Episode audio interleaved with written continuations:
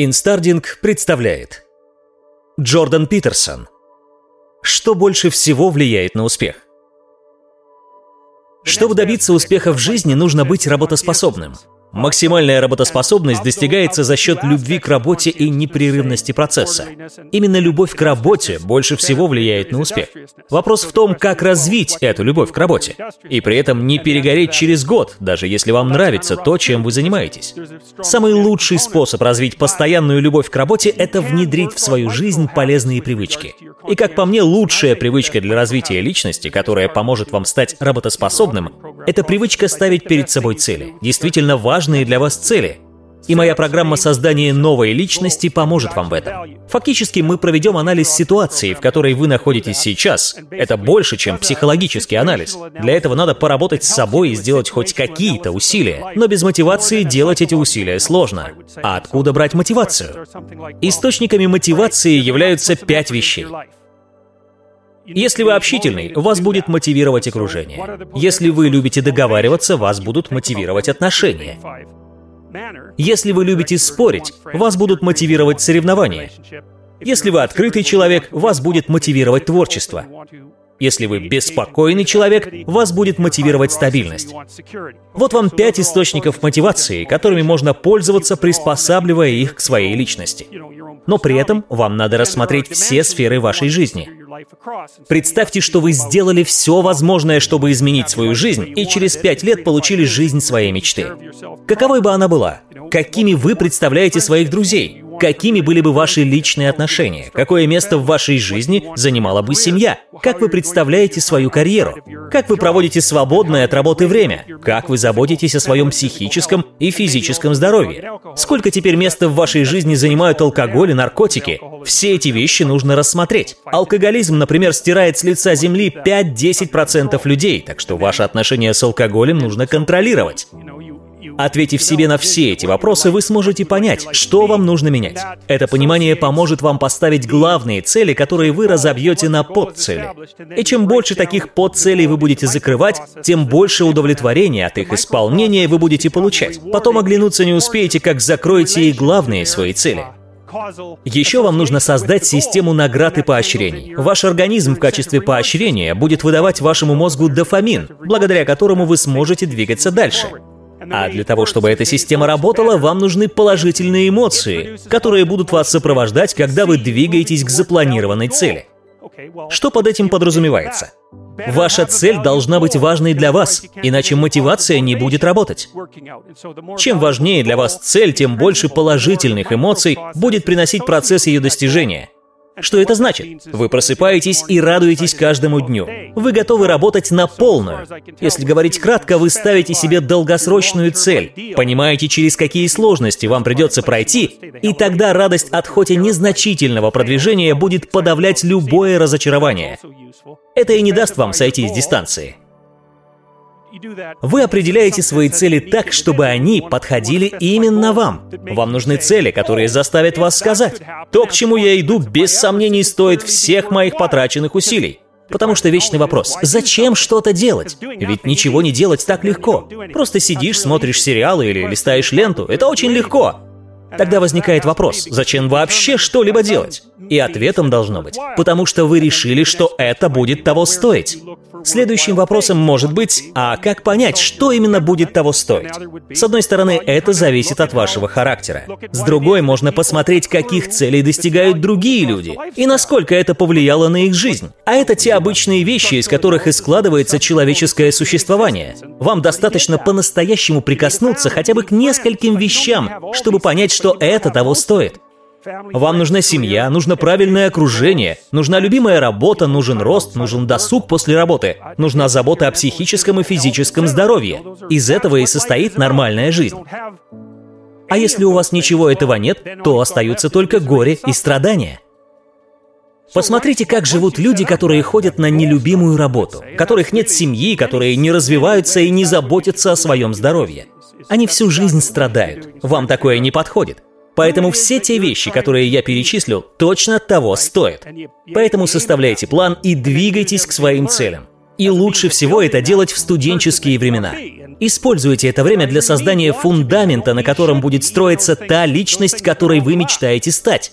И очень важно делать это через «хочу», а не через «должен». Это очень важно, и вы должны четко различать эти понятия.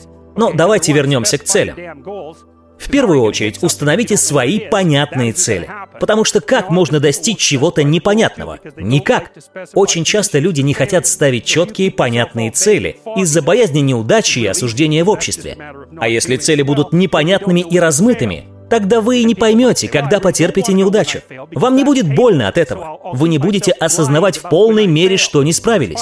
Поэтому и будете закрывать глаза на свои неудачи. Я вам скажу больше. Вы будете терпеть неудачи постоянно. И не будете этого понимать, пока полностью не сломаетесь. К 40 годам это запросто случится.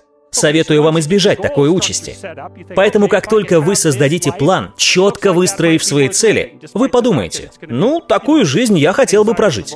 Даже несмотря на то, что этот план вызовет у вас сомнения и страх перед будущими неудачами и страданиями. Смысл в том, чтобы всегда иметь под рукой такое видение вашей жизни и осознавать, что все ваши усилия будут оправданы.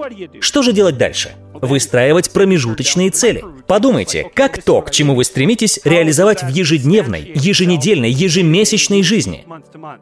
В этом вам поможет обычный план на бумаге. Ведите дневник. Пропишите цели, задачи и следуйте им. Без дисциплины никуда. И дисциплина — это не тюрьма. В этом заключается ошибка многих людей. Ой, да я не люблю следовать расписанию. Вам нужно составить расписание так, чтобы получился день, которого вы хотите. Конечно, у вас есть и обязательства, которые нужно включить в расписание. Вообще, самый простой смысл этой затеи в том, чтобы ваше состояние в конце дня было лучше, чем в начале дня. Иначе это бессмысленный день. Несколько таких дней подряд — это яма, в которой вы себя закапываете. Сутками играете в игры, кушаете за монитором и постоянно откладываете все важное.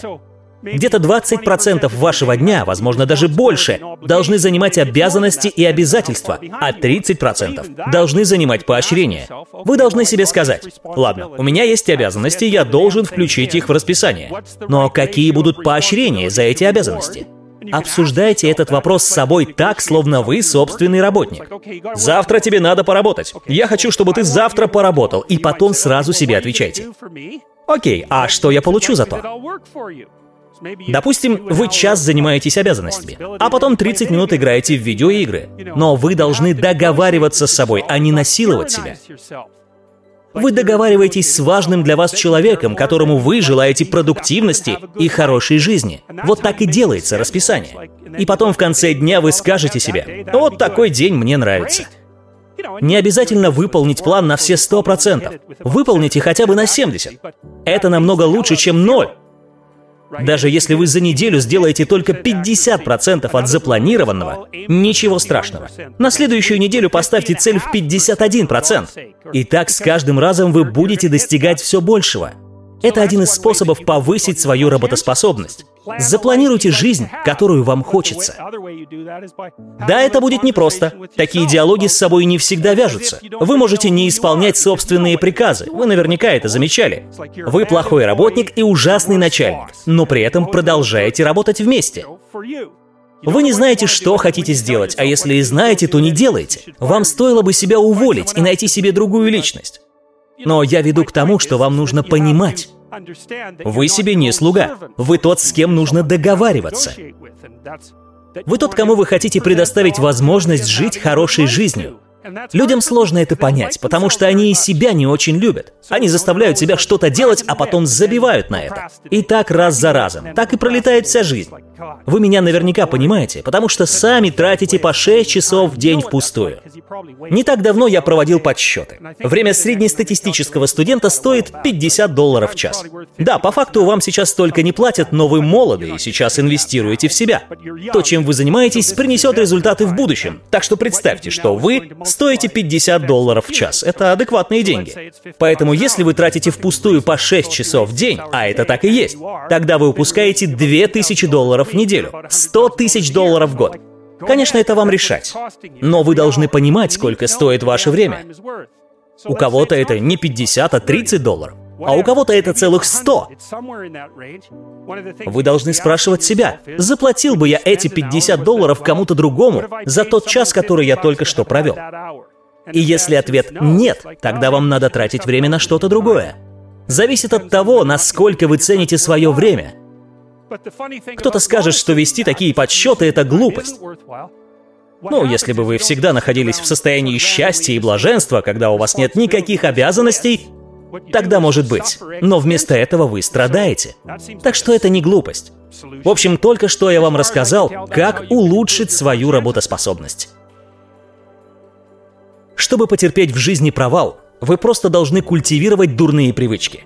Вы просто должны ждать своего часа. Когда человек проводит достаточно времени, культивируя свои вредные привычки и ожидая своего часа, он словно уменьшается. Многое из того, кем он мог бы стать, рассеялось, и худшее, кем он мог стать, воплотилось. Джордан Питерсон